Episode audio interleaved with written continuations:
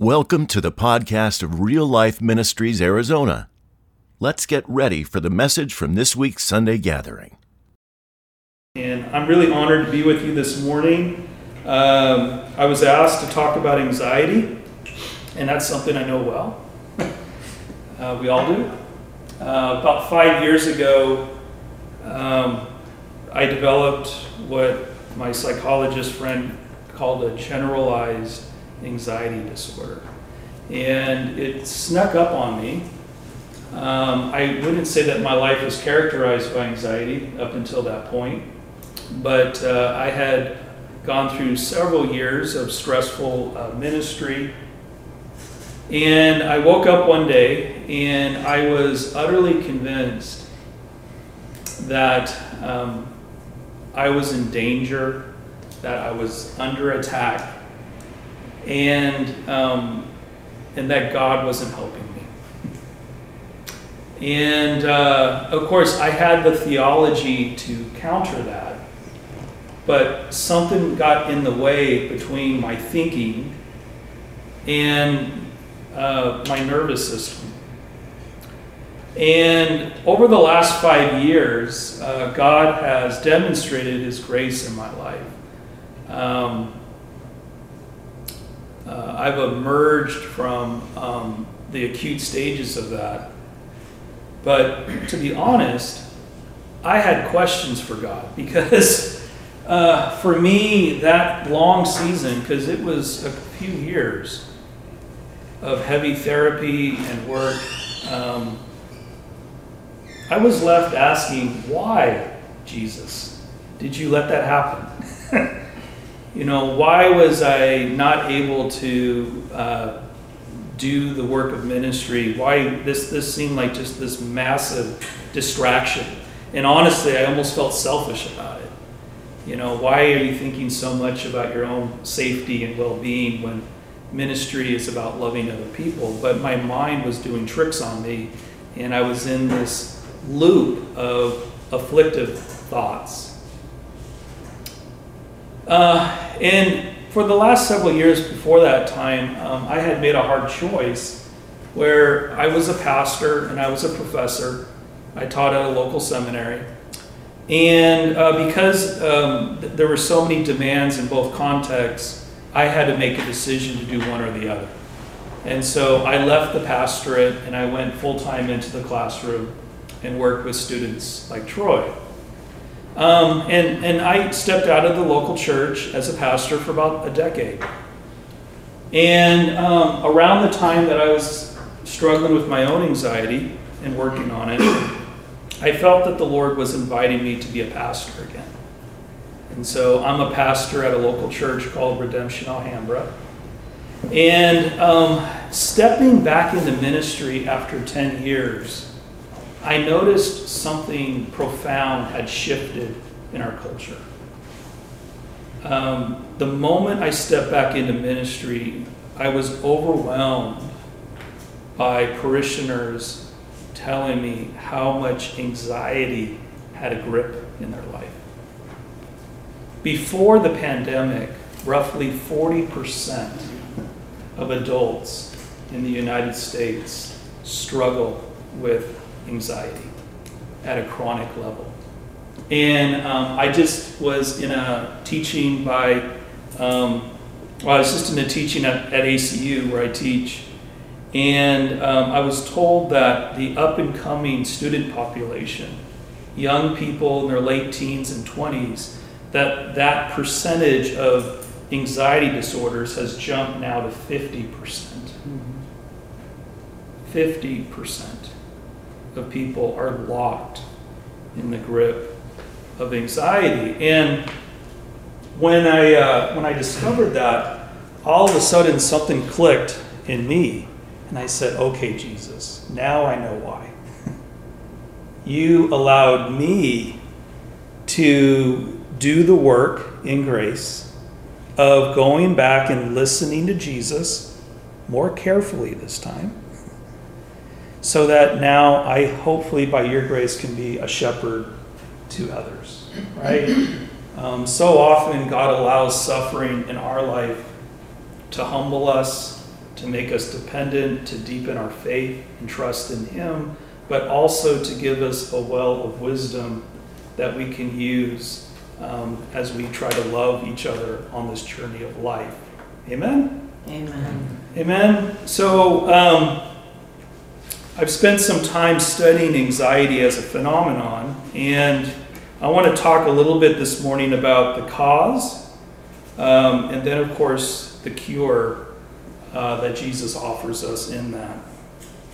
So, anxiety is something, and by the way, I should say that anxiety is an entirely natural emotional response uh, to living in a dark world and in a dangerous world. Um, God designed our limbic system to make us aware of both immediate threats uh, but also potential threats. Um, the limbic system is in the lower part of your brain, in the brainstem area, the farthest away from the cerebral cortex, which is up here in the front, where we do our higher processing and worshiping and reflection and philosophical thought. And, and deep down in um, uh, the limbic system, which is the amygdala and the thalamus, God designed our bodies uh, for survival. And so um, when uh, we sense the possibility of danger, um, it arouses our sympathetic nervous system and it dumps these chemicals of cortisol and adrenaline into our bodies where we take on this sort of heightened awareness, right? Sometimes it's called the fight or flight or freeze uh, response to stimuli out there in the world. And the way that it normally functions is uh, to give you like an example, you're hiking and uh, you're walking along this narrow path and you notice something, and your first thought is that it's a snake, right, coming into the path. And um, our ancestors had a natural fear of snakes. We, most of us have that. And so before you even process, before you even think about what that might be, your body says snake, right? And all of a sudden you, you, you, you jump back and you are um, aware and you're ready to run, or maybe you're frozen. um, but then about a millisecond later, your eye focuses and you notice, ah, it's a snake. I mean, it's a stick. right? It's just a stick. Um, and the way that our bodies are designed is at that point, when we know that it's just a stick, um, the parasympathetic part of our nervous system begins to kick in. And that's called the rest and digest part of our nervous system, where we begin to settle down, our blood pressure goes down, um, and we relax because the world around us is once again safe, or at least it seems so. The problem, though, is when we develop chronic anxiety, is that um, we are never able to get that clear focus on that stick. it, it, it stays ambiguous enough that our bodies continue in this state of hypervigilance. Um, and by the way, I see this in people. I see this people. I see this in the people in my church. This there's a there's a rigidity. We hold these things in our body.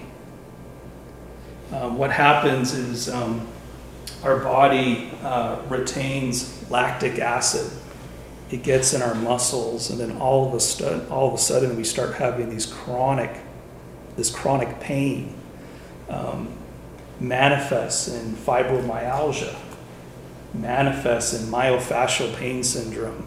Um, I developed TMJ, a real bad case of TMJ. I went to the dentist that specialized in TMJ, and he, um, I paid a fortune for nothing.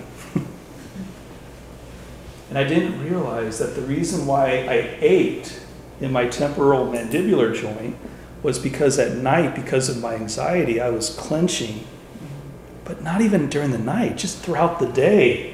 There was always a part of my body that was hyper vigilant. You know, you know what I mean. And and as and I just never could fully relax. And eventually my body started to break down. Um, and so I think, I think the reason, I'm not going to say the reason, but a reason why anxiety has become so prevalent in our culture um, is because young people, I don't think were given the childhood that I was given.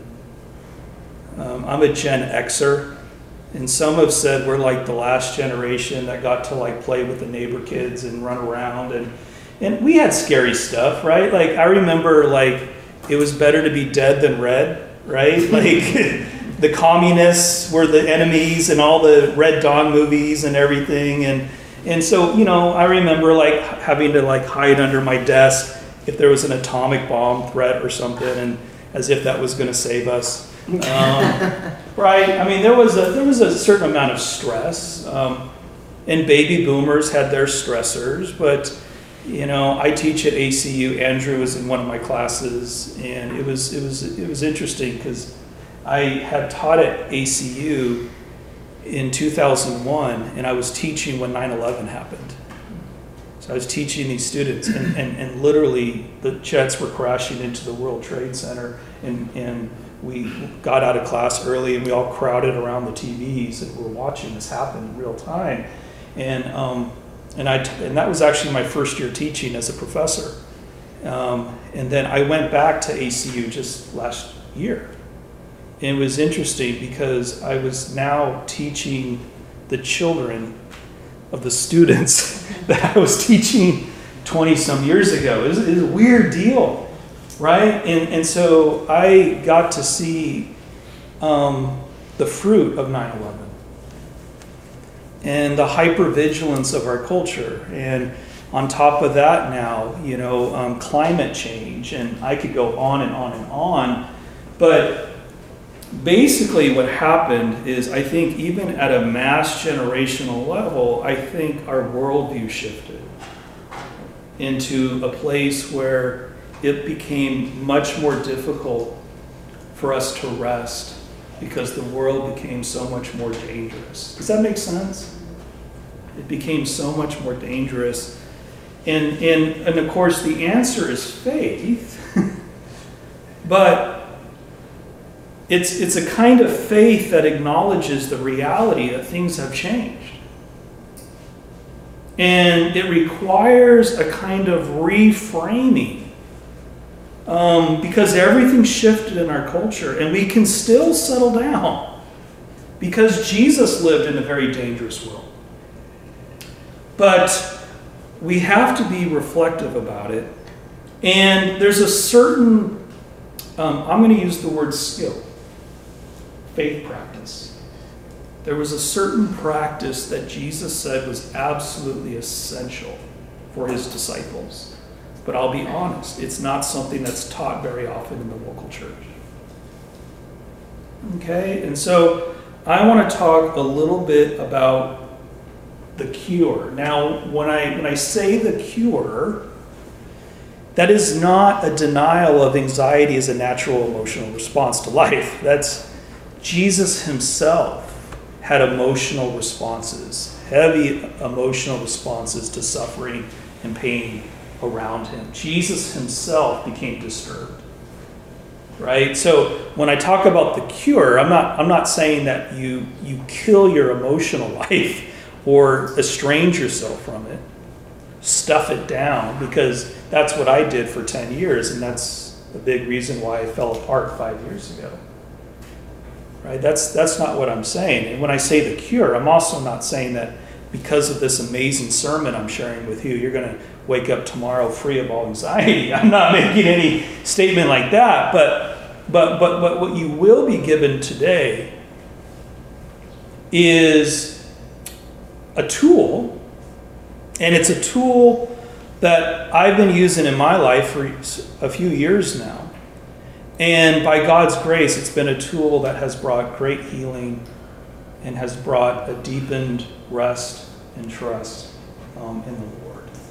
And so um, that's what I want to share with you. And it, let's go to the, the Gospel of Matthew. I know you guys are in the Sermon on the Mount series, and this is where Jesus gives the cure.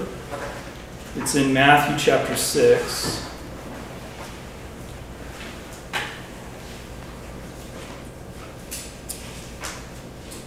And I'll read from verses 25 through 34.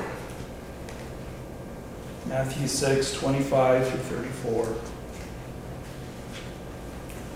Therefore, I tell you, do not be anxious about your life, what you will eat or what you will drink, nor about your body, what you will put on. Is not life more than food, and the body, in the body more than clothing? That's the great paradox of humanity, right? Is unlike the animals and unlike the plants around us, we have this higher awareness where we can even ask the question of what is life about? What is the real purpose behind this existence? And it's in the ability to ask those kinds of questions that so much of our anxiety lies. Sigmund Freud made that observation, where he felt that underneath so much of our anxiety was this nihilism of asking those sorts of questions. What is the meaning of life? But then life giving no answer to it and living with that chronic absence of meaning at the core person. And jesus is saying no your life is more than your clothing it is more than your food and of course he's going to refer to that mystery as the kingdom of god that's where you find your meaning and your place but he acknowledges the problem at this state and he says, All right, so this is what I'm going to have you do. Okay? In verse 26, he says, Look at the birds of the air. Now, I'm reading from the ESV, and um, I'm not entirely happy with that translation. Um, the verb that Jesus uses here is an intensified form of seeing. Um, as Troy knows, um, there's a verb in Greek called blepo, which means to look at something, right? Like I noticed those donut holes, mm-hmm. and I was very tempted to eat them, uh, gluten free and low calorie too, right? Um, but uh, I, I, I, made the hard decision not to. Um, but Jesus doesn't use the word blepo, this general term that would be translated as seen, but he uses the, the verb emblepo. And emblepo is an invitation to study, to continually meditate on. After I read that verse in Greek, I started to become a true bird watcher. My wife gave me bird. Uh, what are they called? Like bird binoculars, right? And he, she gave me a, a, guide to phoenix birds, right? Um, I took Jesus very literally. But what he's saying is, is I, I want you to become a close student of my Father's creation. So much of anxiety is a disconnect from reality. I want you to get grounded. I want you to get anchored by not just noticing the birds, right? And you know, birds are the first things we forget about, right? When I do this anchoring exercise, I'm on a walk. Um, I like to walk in nature. And the moment I become present to the moment, to the, the situation, all of a sudden I start to hear the birds. But up until that point, my brain had been just pushing them out right? So he's saying, I want you to really study the birds. Now, I want you to look at these birds, keep your attention on them. But I'm also going to reframe your theology. I want you to look at them in a very particular way. Look at them in nature, right? And these birds were interesting because they were not participating in the marketplace that created all the anxiety. What was the anxiety? Where are we going to get our next meal? Where are we going to get our clothing? right? Well, that's the market. And all these humans are just plugged into the market, the business world, right? And they are getting locked into that and becoming anxious. The birds, they opted out. They're off grid. Are you following me? They're off grid. They're doing nothing. And he says, I want you to look at them as they eat a worm, as they eat a little nut. Notice how they do that without fear. And when you look at that bird receiving nutrients and eating, I want you to see that bird as being enveloped by my loving Father who is feeding them. My father is no different than a mother breastfeeding her child. You see it? Right? God's invisible, so we don't see him like we see things in his creation. But God is immanent. He holds all things together. Right? And you say, well, yeah, but what about all the tragedy? Jesus does not deny tragedy right? Um, one of the things, you know, when I was meditating on this verse, when I, I, I, I, try to jog when it's cool enough or I'm walking and, and I see bird, dead bird carcasses everywhere. You know, it's like, it's, it's, it's just, you know, they, like Jesus himself said, they're worth just a few pennies and the world doesn't even really notice when birds die, but I do. And, and Jesus says, but you know what? When one bird falls to the ground, it impacts my Father he notices. And he doesn't just notice, but it moves him in a way, right? Because death wasn't a part of his original purposes. But you know, when I when I look at those birds, dead birds on the street, um, right? It, it, it wants me to challenge what Jesus is saying here and saying, well, yeah, I mean, Jesus, you sound a little bit like a hippie or out of touch with reality, but what what about all the tragedies that we see on the daily news and so on? And, and the thing is, is Jesus said this knowing he was going to be crucified. Jesus said this in a world that was filled with tragedy. Jesus said this when he spent his whole day working with victims of a fallen world, of healing people and casting out demons and raising the dead. He wasn't disconnected from reality. But what he was saying was so much of your life as a disciple comes down to what draws your attention. It has so much to what draws your focus. Right? He's not saying be naive. He's saying, I want you to be childlike when it comes to evil and darkness. Know that it's there but don't dwell in it. Are you following what I'm saying? Don't don't dwell in that. And and one of the things is is that after the fall, the human brain has been designed to be drawn to the negative. Have you noticed that? The human brain is drawn to negative memories, um, negativity, darkness. And Jesus is saying, no, Focus in on the everyday goodness of God that we can so easily miss when we become distracted by the pursuits of this world. He, he goes on he says,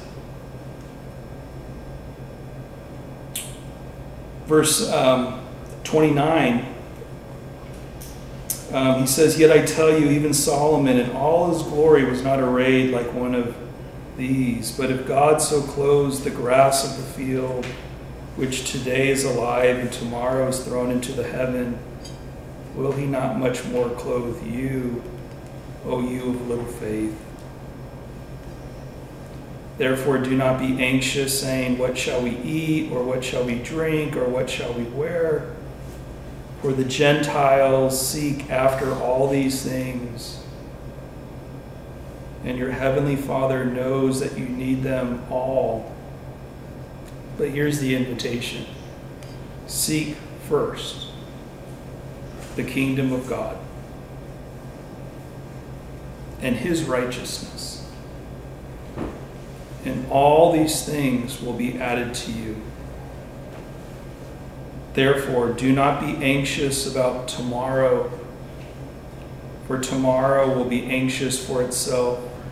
Sufficient for the day is its own trouble, right? So, um, what Jesus is is offering here, and by the way, uh, Troy will probably give the next sermon. Um, you're going to move on to chapter seven next Sunday and just notice in your Bible that the topic there is don't judge, right? Or not, not judging others. So, um, what Jesus is inviting us into, and, and, and here I'm going to share the, um, the skill.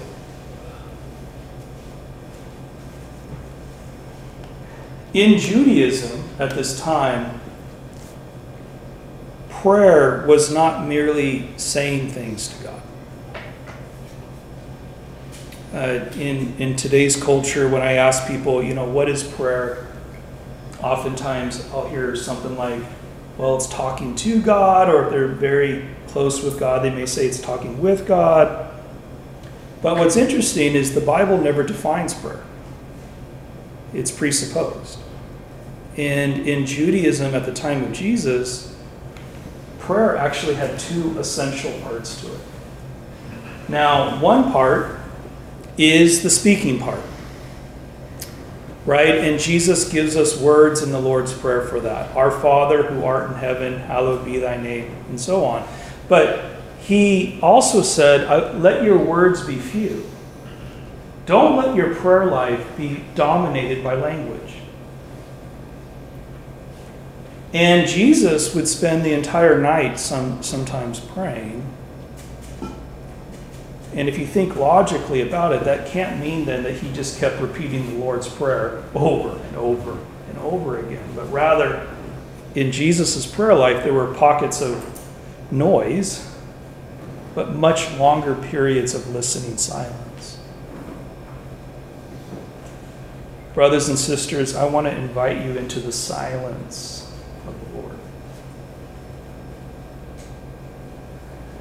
There was more silence in Jesus' life than talking. We live in a chatterbox culture. but Jesus would spend long silences. The other part of prayer in Judaism was a practice called kavana. And kavana could be translated mindfulness or attention focus. Now, I want to take just a moment here and talk about this because the, the language of mindfulness has been co opted in Scottsdale culture, right? It's been co opted by New Age teachers and it's been co opted by Buddhist teachers. And I just want to remind you that Jesus is giving this teaching long before any Buddhist text was written. And so it's important that Christian disciples don't get confused just because the world co opts language. The world has always co opted language.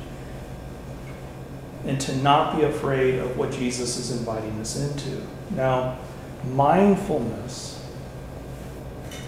is being fully present to the moment in a non judgmental way.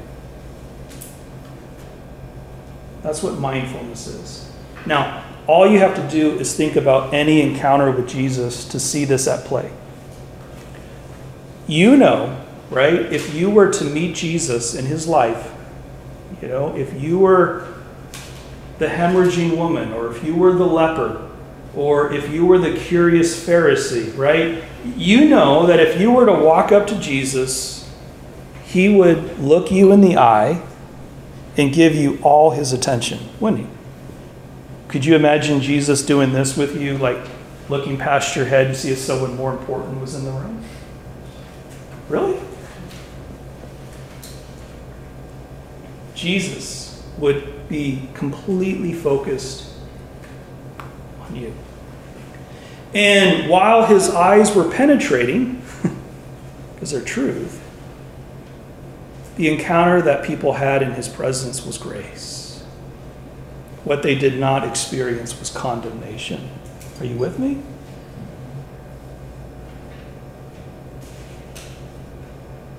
Jesus practiced mindfulness. Mindfulness is becoming aware of distraction. It's becoming aware that you're living in the past, which you can't change, holding on to guilt and shame. It's realizing that you're projecting into a future that you can't control. Right? The reason why people suffer from anxiety is because when the world shifted culturally, we have yet to make peace with an uncertain future. Right? There was a time where you could live with uncertainty, and then things happen, you lose your spouse, you get cancer. These things mess up our world, and all of a sudden, uncertainty becomes this great enemy, and God seems distant. Jesus is inviting us into a deeper trust in a loving Father who cares for the birds, who cares for the grass, who frankly doesn't live in the past. He doesn't live in the future. Where is God? God is in the eternal present. God's not contained by time. And the thing is, is, is you were built with these sets of constraints that you don't do well when you try to live in the past or the future. You break down. You weren't designed to be in the past. You weren't designed to be in the future. You were designed to be fully present to God and one another.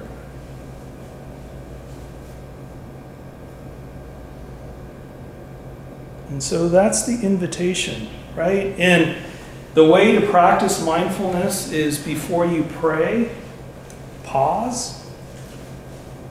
Notice if you're distracted, right? If the President of the United States were to walk into Troy's home, um, we would give the President our attention, even if you're like a Republican or a Democrat, doesn't matter, right? When people of great importance walk into your space, they demand attention, right? So so when we pray,